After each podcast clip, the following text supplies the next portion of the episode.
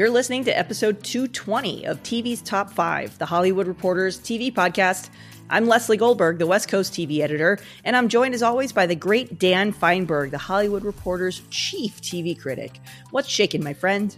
I'm a little nervous to be recording this podcast, Lesley, because I feel like there's been a lot of news breaking the past couple days, and and every second we're talking about TV news, there could be TV news breaking on the side. So, uh, so, so, time slows for no Lesley or something like that. yeah, we, we delayed the, the recording of this by about half an hour to deal with the uh, reservation dogs announcement, which we'll get to in an upcoming topic this week. So, Indeed, uh, and if we'd re- and if we'd recorded yesterday at this time, we would have had to have delayed it for probably even more for the other two announcement, which we'll also discuss in this podcast. So, yeah, that's that's sort of the unifying principle of this podcast is TV comedies ending after short runs or something to that effect. If if podcasts need also, to have themes. But that's also like the subtitle of the TV industry for the last like five years, right? TV shows in general ending after short runs. True story. So it it yeah. all it all is fitting and it all is on brand and yeah. Yeah. So well before we get into those two topics, we're gonna lead off the way we usually do with headlines. Number one. Up first, two weeks after Pat Sajak announced that he would be retiring from his hosting job at Wheel of Fortune, producer Sony TV announced Ryan Seacrest would be taking over after Sajak bids the series farewell following its upcoming season. Dan, this is a big hire. And more importantly, Sony handled this far better than they did Jeopardy. yes. More importantly, we are not going to now need to do five consecutive weeks of Wheel of Fortune based topics on this podcast. So, yay! Absolutely, that is the most important part of this story. There is there is nothing else of even of even secondary importance within this story. It's that we don't have to discuss this any further. There was no process of 10 weeks of guest hosts and no process wherein the executive producer randomly announced, Hey, I'll do it, and forced everyone to look through their podcasting history. Uh, none of that. They simply said, Sure.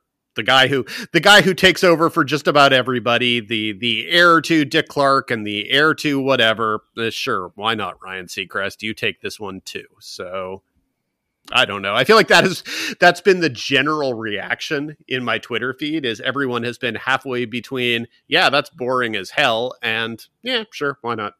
yeah, but that's what they need, right? They need someone safe who can pick up the you know, who can pick up the baton in a very seamless fashion and obviously Seacrest knows what he's doing in the, on the hosting front and he's a host that middle America will continue to accept and again, Sony spent some money here, clearly to get Seacrest here. But uh, yeah, the big for me, the big takeaway is that this is not a, another fiasco. So, well done, Sony.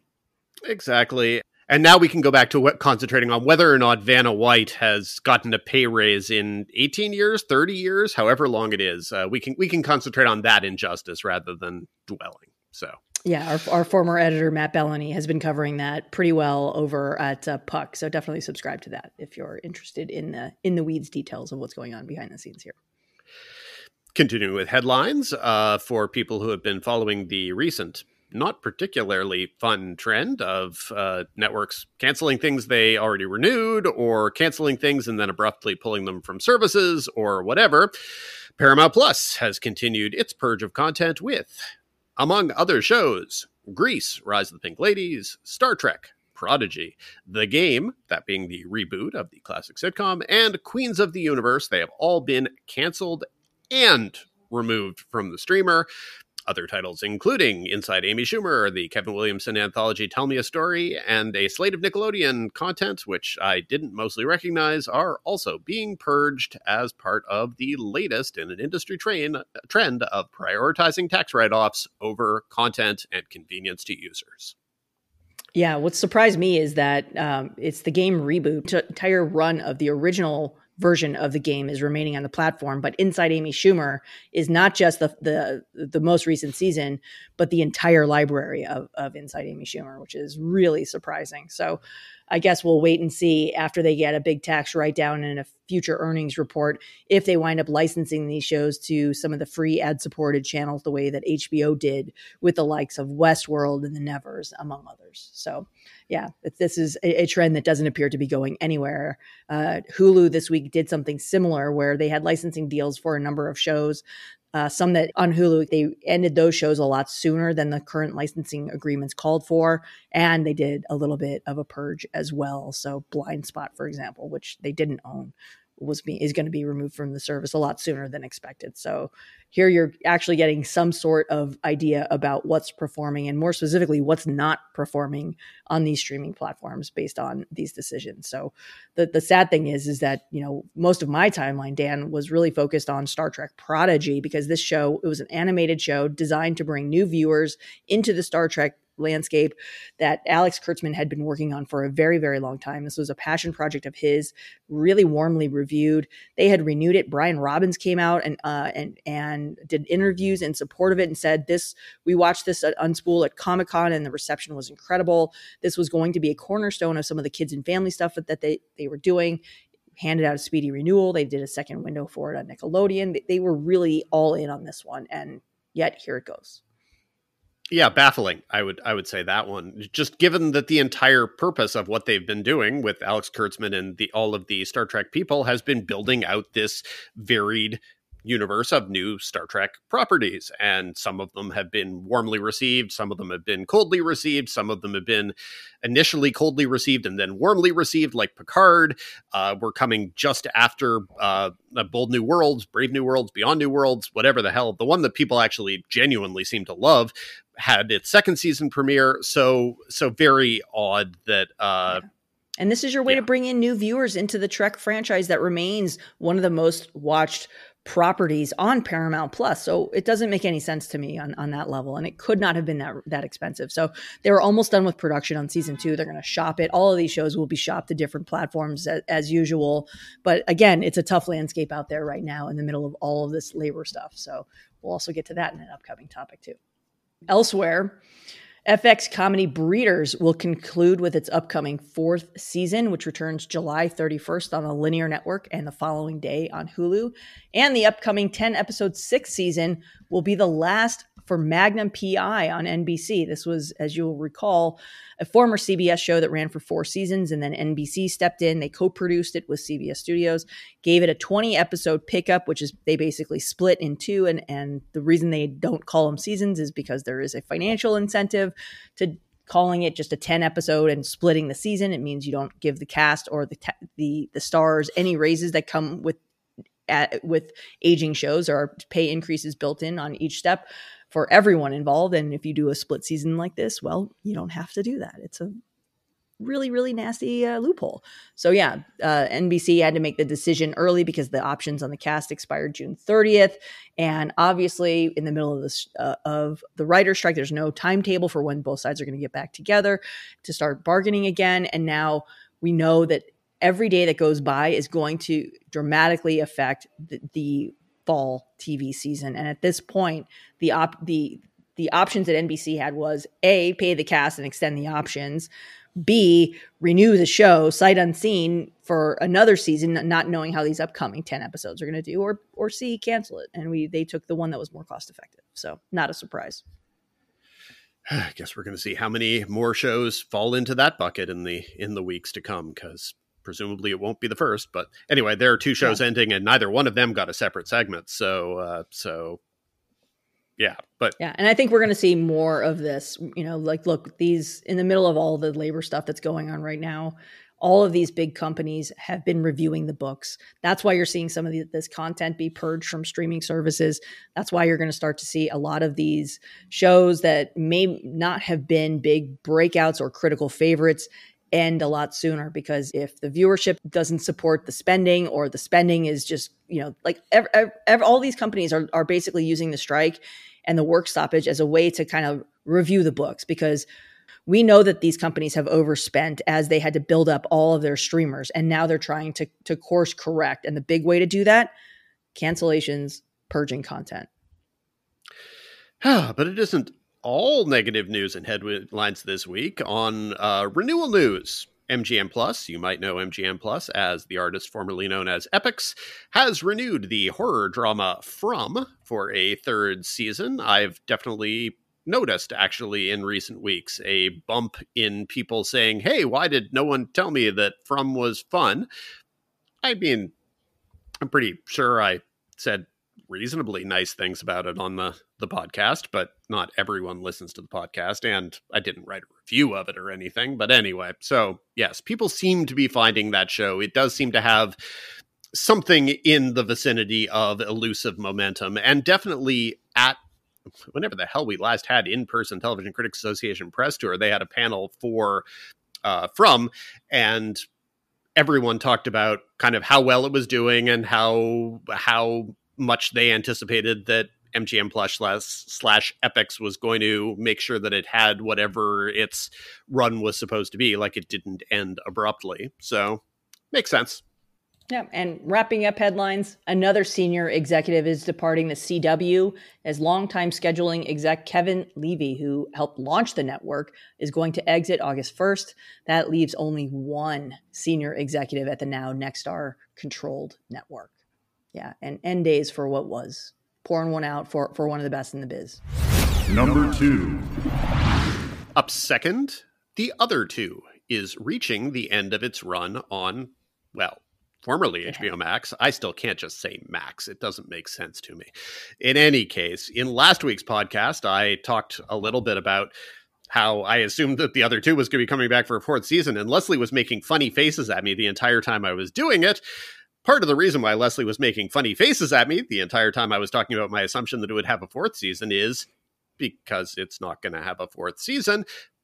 Now, this is interesting because well, there are two different versions of what exactly either went down here or what the story is here. So, Lesley, break it down because we had a rather terrific story on THR yesterday that was both about the cancellation that HBO Max says is entirely because, well, sorry, Max says was entirely because of a creative decision from the creators. But who knows? Yeah, and and credit where credit is due. Uh, this was a story that I worked on with our, our colleagues Gary Baum and the great Lacey Rose. Um, but in a statement, you know, the creators Chris Kelly and Sarah Schneider said that they'd always envision this week's season three finale as a series ender. Uh, I don't watch the show. I, I'm going to duck for people throwing tomatoes at me, right, for saying that. But what's interesting is the, our reporting uncovered that there was another blow here for diehard fans of the cult comedy allegations that Kelly and Schneider were the subject of staff complaints to human resources. Multiple sources involved with the other two confirmed to THR that Kelly and Schneider were the subject of complaints to HR over behavior on set and in the writers' room. These includes allegations that Kelly verbally abused writers and overworked crew, as well as claims that that Schneider enabled his behavior. At the same time, several insiders say that there is no causal connection between the complaints and the decision to end with season three. There was an HR investigation. They, the showrunners and creators were cleared of any wrongdoing during, you know, during the investigation. They were barred from from from being on set. Of course, they were cleared of any wrongdoing and then came back to set. So, yeah, it's it's you know, depending on what what you want to read into this, either way, the show is ending and at this point has ended. You've seen the, the, the finale is out there already. So it's up to you, uh, our our dear listeners and, and fellow critics, if you actually think that the, the season three finale did feel like a series finale. I've seen some some coverage of it online that said it didn't. So Dan, I know you haven't seen it yet, but uh, I'll be curious to hear your thoughts. Yeah, I've watched uh, most of the season, but I don't think I've watched the last two episodes. And uh, you know this is this is disappointing and i know why it's disappointing for for many many listeners viewers readers whatever this happens to be you know last week we had the great angie han on the podcast and uh, the other two was one of her choices as one of the best shows of the year at midpoint and uh, and certainly her her feeling is is not one that she is alone on uh, there's sort of it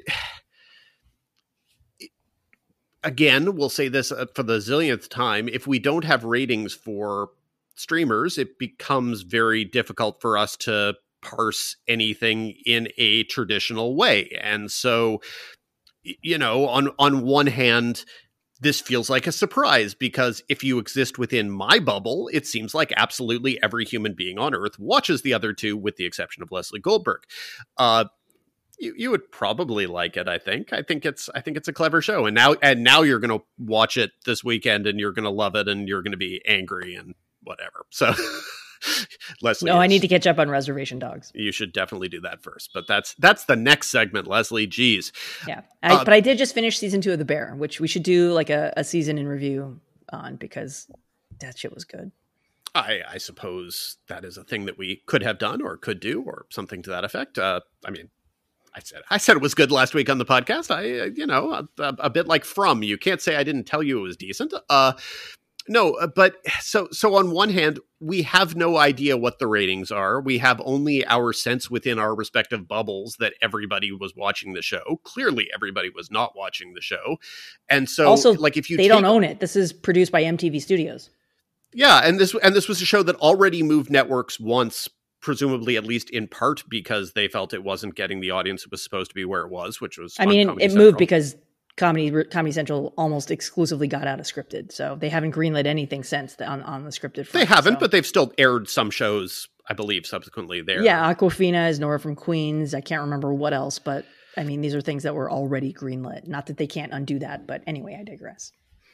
all, all, all I'm saying is it's not it's it's not a shocker when a show that uh that was moved from one place to another you know maybe or maybe not didn't find an audience. And then there's also the question of whether or not a decision was made somewhere that maybe it wasn't worth whatever the service was of of whatever was happening behind the scenes.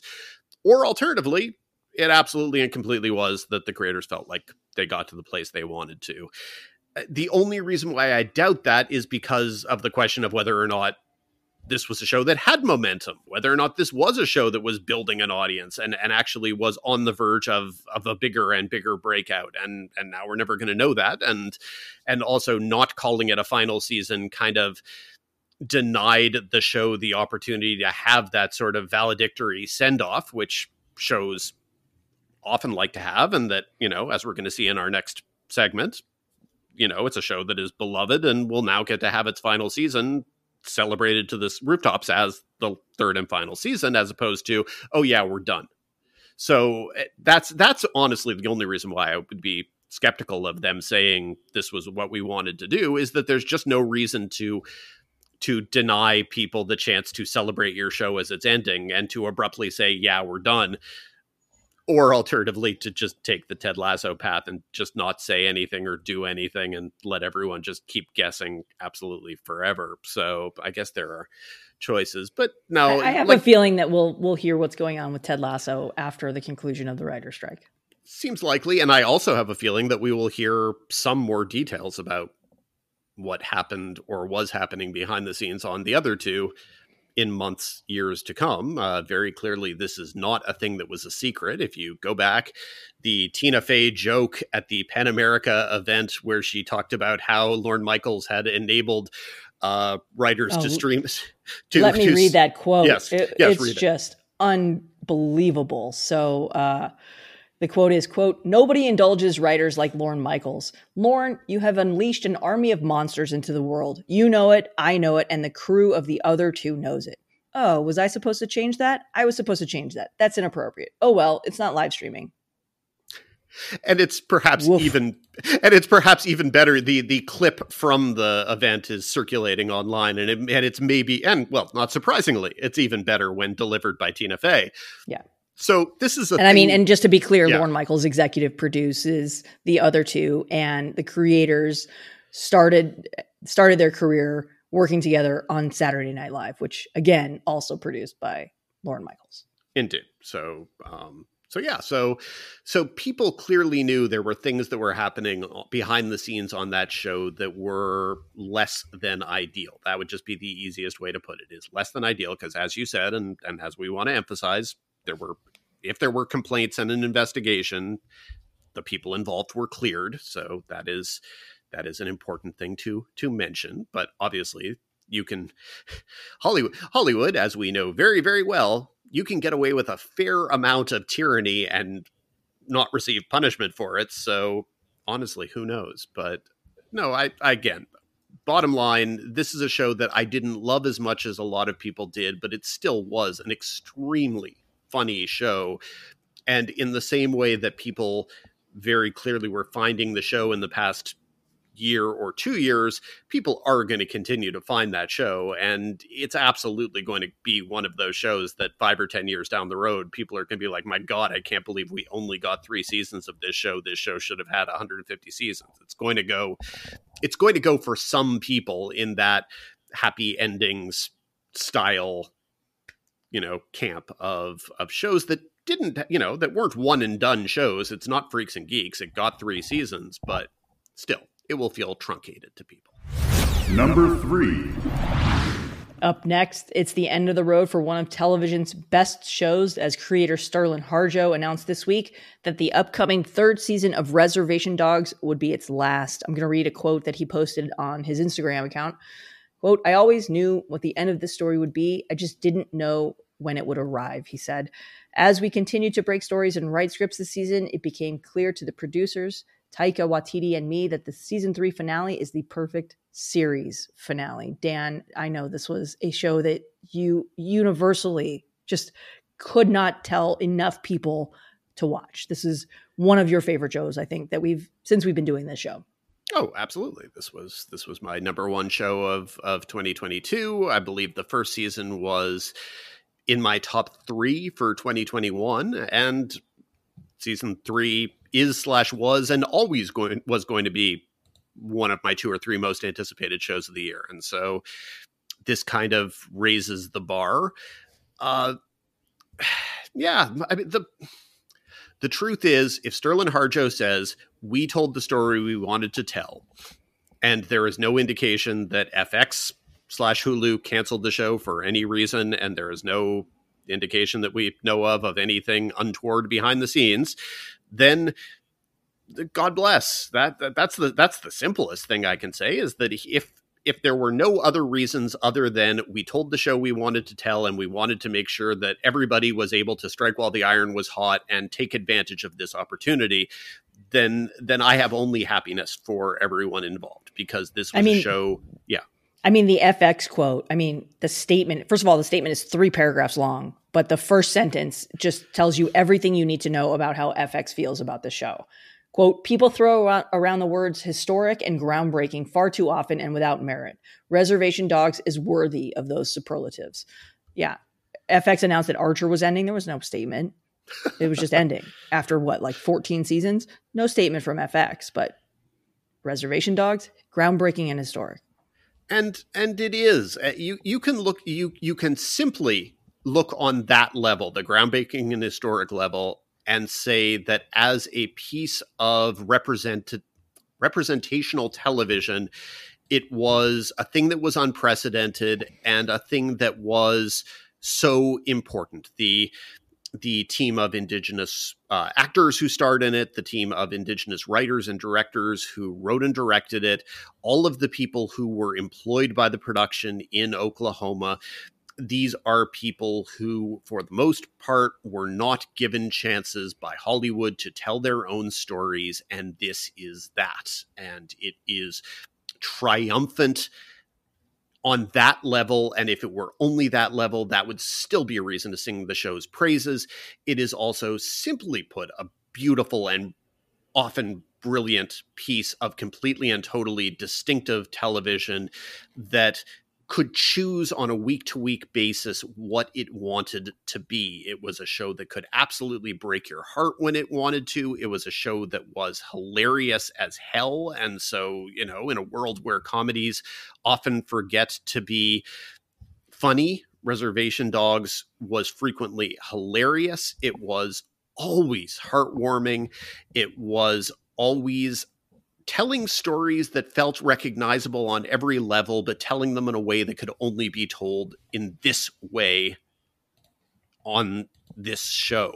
And you know, just you start with the cast and and uh, Devery Jacobs, D'Pharaoh Woon-A-Tai, uh, Lane Factor, Paulina Alexis, but all of the supporting actors. So many people who who haven't been seen before on television or haven't been seen before in this context on television. Someone like Zahn McClarnon, who has done brilliant and great work before, and and people know Zahn McClarnon, and now Dark Skies on AMC becomes kind of his uh, his standout, and that's great he's never gotten the chance to do some of the things he got to do on this show. Uh, Gary Farmer, another great uh, indigenous actor who has done great work before in many, many things. Great part, as good a part as he's ever had, with the possible exception of Dead Man by Jim Jarmusch, a great, great movie. Uh, you just go through the list of writers and directors on the show, and it's it's a checklist. It's the when will when will someone give this writer slash director the next chance to do something? When will this person get the next chance to do something? What will sterlin harjo do next? What will uh, Devery Jacobs, who has a Marvel show coming up, she's one of the co-stars of Echoes, and she moved over and became a writer in the second season on Reservation Dogs. I believe in the third season, she also adds directing to her uh, to her arsenal she's also was on our uh, our awards roundtable uh, earlier this year, and uh, everyone spoke highly of her and her work there. Uh, so, uh, you know, you're just you're just looking at people who were given a platform by this show that no show was giving them previously, that no movie was giving them previously, and it's a beautiful, funny, thoughtful and specific platform that this show gave them and I'm I'm sad because it this is the kind of show that if it had aired 10 seasons I would have loved to have seen these characters grow but if this was what Sterlin Harjo wanted to do fantastic and I I hope that people in Hollywood line up for whatever the next story is that he wants to tell. Well said. Number 4. Up next, we return to the strike zone for the latest updates on Hollywood's labor wars. Dan, the big news this week is that the Directors Guild of America has ratified a new three year deal with the Alliance of Motion Picture and Television Producers, which represents the studios and streamers. Um, I'm honestly uh, surprised by this. Um, I know that the DGA is really not known for striking. I think the longest strike in their history was like three hours and change. But uh, what we do know is the deal establishes a new formula for foreign residuals and offers some guardrails on the use of artificial intelligence. As for the turnout, the Guild is is framing this as exceeding any previous DGA ratification vote. 87% of the Guild voted to support the deal, with 41% of the Guild's more than 16,000 eligible voting members participating.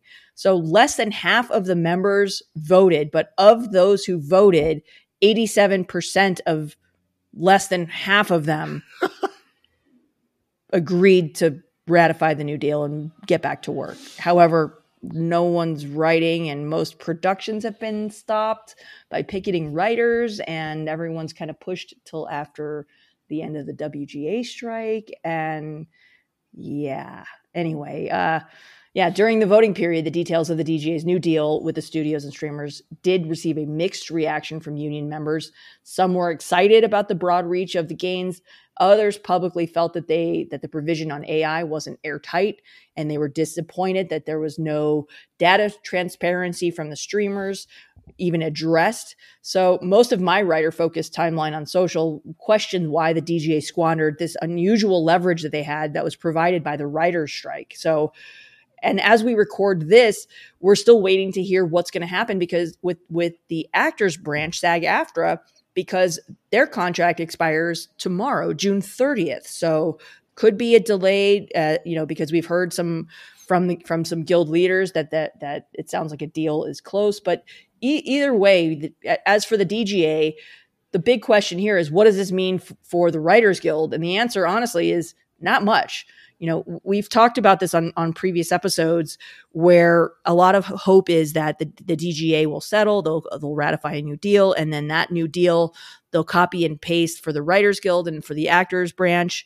and presto hollywood's summer of, of labor dispute and, and everything else is over. But that's not going to happen here because at least not universally, because a lot of what the, the Writers Guild is pushing for are protections specifically that that are protections that specifically pertain to writers, not to directors. Yes, they you know they do want pay raises and all and all of that other stuff and protections on AI, but we've talked about this I think for what two months now. it's you're you're trying to protect the size of the writers room you're trying to protect against spam and ai everything else but you know it's unlikely to really do much to help the writers. So in terms of sag aftra this is again the union that represents performers things are definitely going down to the wire. The guild's contract expires june 30th leadership said in a video to its 160000 members this week that talks had been quote extremely productive so far. At the same time, more than a thousand members of SAG AFTRA, including heavyweights like Meryl Streep, Jennifer Lawrence, Quinta Brunson, and hundreds of other top actors signed a letter to union leadership and the negotiating committee informing them that they are prepared to strike and make sacrifices that the guild's top leadership may not be prepared to make. This is basically they're telling their negotiating committee and, and leadership that, hey, we know you if you're getting close to a deal, don't take the first deal that they offer. Do better. We are ready to take advantage of this moment in our industry. And they're basically seeking a seismic realignment of minimum pay rates, streaming re- residuals, and exclusivity provisions.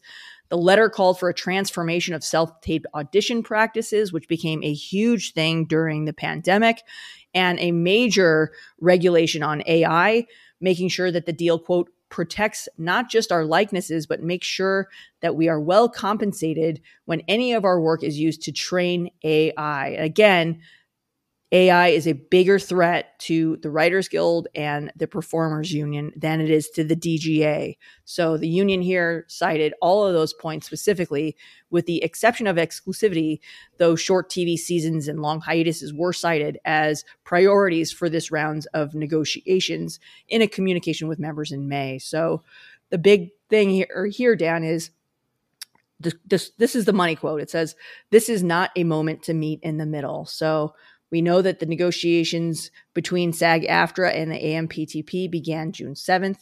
There is a strike authorization vote. And nearly 98% of the membership authorized a potential strike. The last SAG strike was in 2000. This was before SAG merged with the American Federation of Television and Radio Artists to become SAG AFTRA. And but the last time that SAG struck against the film and TV industry was in 1980 when SAG and AFTRA were separate unions. The key issues at that time residuals for pay TV and video cassettes. And the strike lasted 94 days. So, what we're hearing in terms of the latest is it could go down to the wire. There could be an, an announcement Thursday night fri- or Friday at some point that they have extended the talks for another week, or they could reach a deal, or they could not, or they could call for a strike. It's really, you know, there is a radio silence here. This is the big difference between what's going on with the Writers Guild, which is a very public negotiation, but the DGA and SAG AFTRA have been in a cone of silence. So nothing has leaked so far from from either guild. So it's a wait and see because if there is an actor strike, as we've just said on previous episodes here, everything will stop. Any productions that are currently being anything that's currently being filmed on sets that hasn't already been shut down by the writer strike will be shut down if there is a SAG AFTRA strike. lots to lots to digest and and yeah where do you where do you want to start because i'm i'm kind of interested still by the numbers of the dga vote and and not necessarily really surprising dan yeah, it is, and it's but again, then it comes down one more time to to bubble talk and and to something that we definitely said in the past when discussing this DGA offer and and whether or not it was likely to be ratified. The the people who we follow on Twitter for the most part are hyphenates, and they're hyphenates who have been on strike with the Writers Guild, and so their point is this is not showing labor solidarity and the hat that we wear that says writer on it is not being benefited by this and therefore the hat that we have that says director maybe shouldn't vote for this. And and I, I know I said this and I can keep saying it because it's completely irrelevant because we're never going to know.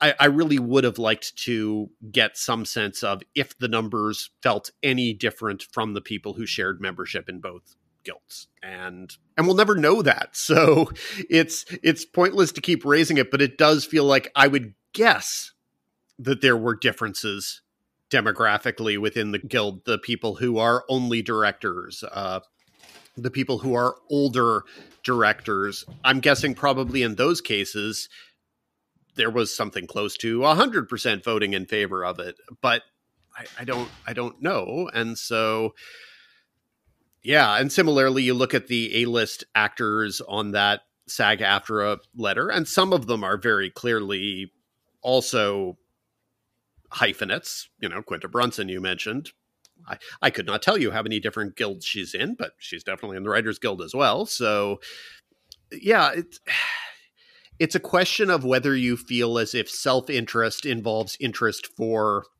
people beyond the self, whether whether voting in one's self interest is better served by voting in a collective interest, or which is kind of supposed to be the principle of a of a union, or whether you you look at you know this this is progress, this is an improvement, we should vote for it.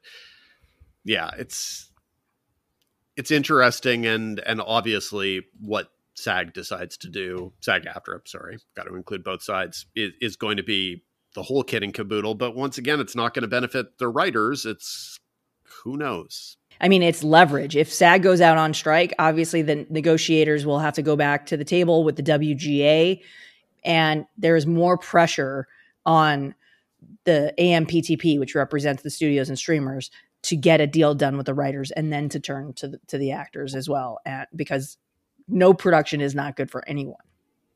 Oh, ab- so. absolutely! It benefits the writers yeah. if the actors go out on strike. It, it, oh, for sure, but, yeah.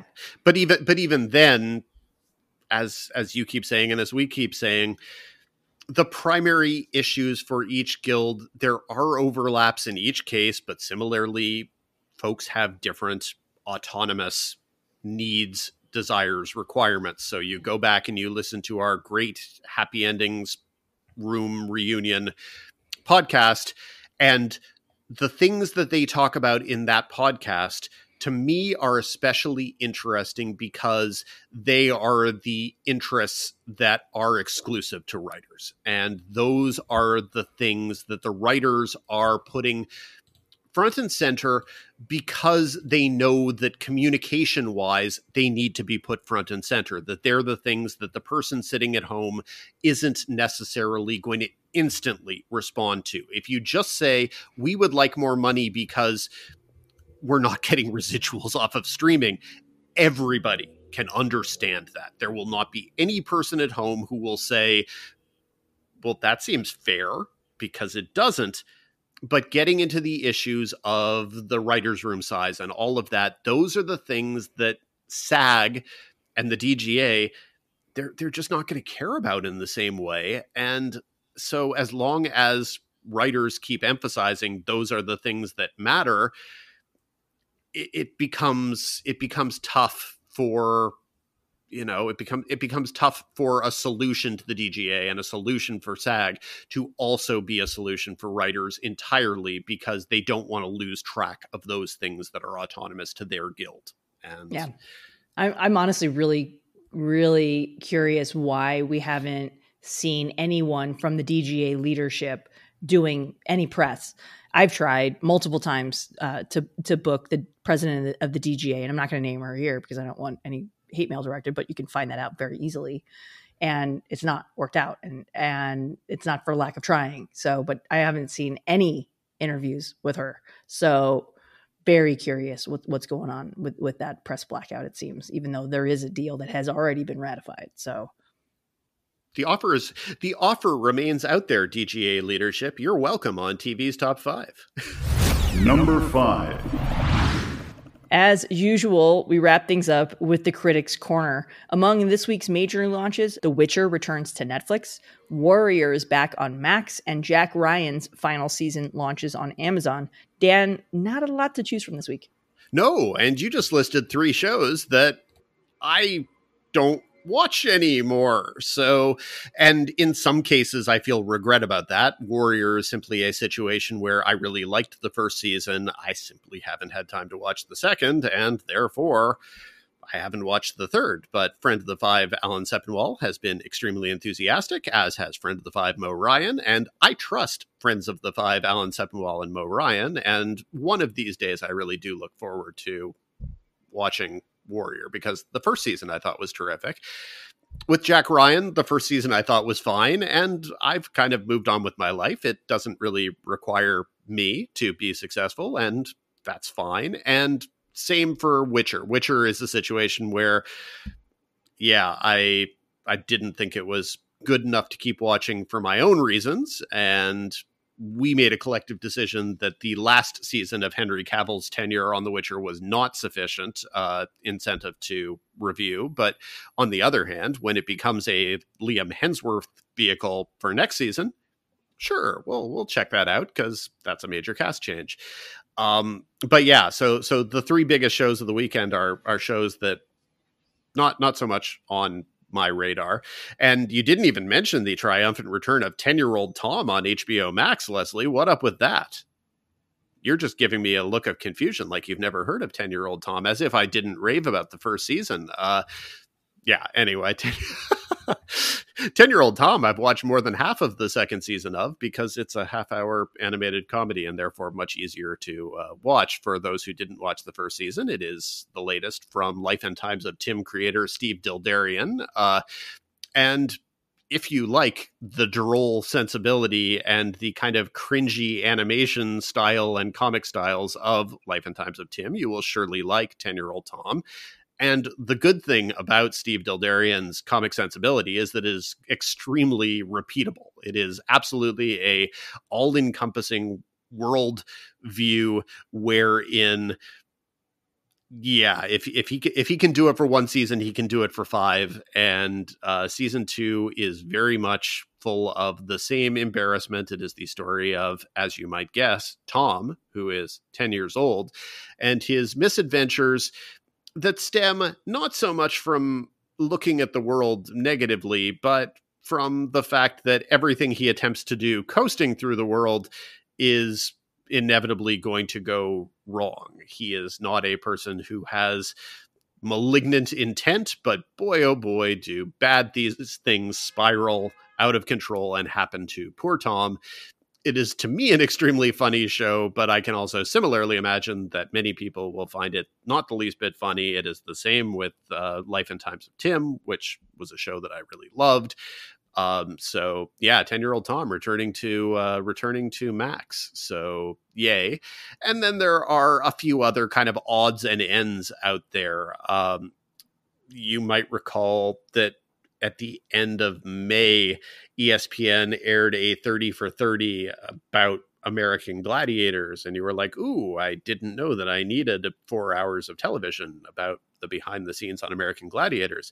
Well, guess what? You didn't just need four hours of television about the behind the scenes on American gladiators. You needed two different series, and the next one is nearly five hours about behind the scenes on American gladiators. Uh, because Netflix has one too. Uh, Muscles and Mayhem is directed by Napoleon Dynamite creator uh, Jared Hess. Sort of odd the career direction he's taken, but everyone's got to do what they got to do or what they want to do in this case. And uh, Tony Vainuku, um, and it's. I feel like probably realistically, it's much closer to the behind the scenes on American Gladiators documentary that people wanted than the 30 for 30. Uh, ben Berman on that one made his approach kind of a deep exploration of the creation and authorship of that show. And so it was very much about Johnny Ferraro, the former Elvis impersonator who created the show, but who also may not have solely created the show. And it was about giving, I don't know, giving an explanation for how the show came to be and what the creative process was much more than getting down to the nitty gritty of ha ha ha gladiators taking steroids and having sex behind the scenes things got wacky. And this is that. That is basically what this is. It is it is much more here are a dozen of the most famous of the gladiators because the espn series had one or two and they were mostly kind of stragglers. And a lot of people were like but i really want nitro and i really want ice and I really want Tower. I don't know who wants Tower. I don't remember the Tower existed, but I really want Blaze. And all of those people are in this documentary. And so there are whole episodes dedicated to everybody doing steroids and uh, and to everybody was having sex on the bus uh, on the national tour, etc. And at the same time, almost all of the creative questions are ignored entirely. And what's fun about it is that if you watch the nine hours of these two documentaries, and I don't necessarily know why casual viewers would want to, but enthusiastic fans might, there's almost no overlap at all between the two of them. Like there are like three stories that are heard in both documentaries and maybe three or four people who appear in both documentaries otherwise it's really too it's it's very Rashomon-esque in its sense that this was a show and there may have been a truth, but here are two completely different versions of that truth with no overlap whatsoever. I find that amusing, but if you don't care about American Gladiators, I I don't know why you would care about this. And then, uh, sort of as a last kind of footnote, HBO has been wrapping up Pride Month with a couple of uh, documentaries, and both of them our uh, colleague David Rooney really loved. Uh, he particularly. Uh, let's see, which one did he? So the one that has yet to air, but that will have premiered and be available by the time people are listening to this is Rock Hudson, All That Heaven's Heaven Allowed, and it's a just a really solid perspective on Rock Hudson and the roles he had to play as both a movie star and as a a man whose homosexuality was common knowledge in Hollywood but could never be common knowledge to the world who lived his life in the closet and then at the end of his life became an unlikely and entirely unintentional activist for AIDS as he helped basically break down many of the taboos in terms of how the public learned about AIDS and responded to AIDS. It's it's a documentary that's funny. It's a documentary that's very amusingly graphic and lewd in talking about his not so secret life in Hollywood, um, and that ends up being very poignant about kind of the the ignorance and secrecy that surrounded AIDS in the early 80s and that was perpetuated by the establishment, perpetuated by Ronald Reagan and Nancy Reagan, even though Nancy Reagan was a longtime friend with Rock Hudson. Um, eh, so it's it's it's it's got passionate and important things as its backdrop, and I think people will be interested in that. Um, I haven't watched the other documentary, which is uh, Taylor Mac's 24 uh, decade or 12 decade history of popular music, however many decades it is. Uh, David Rooney really loved that one, so worth checking out.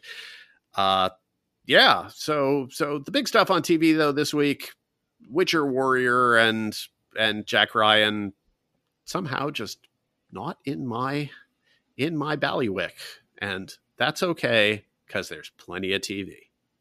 For more of Dan's weekly recommendations, be sure to subscribe to the Hollywood Reporters Now See This newsletter and bookmark thr.com slash TV dash reviews for more. That feels like a good place to wrap things up.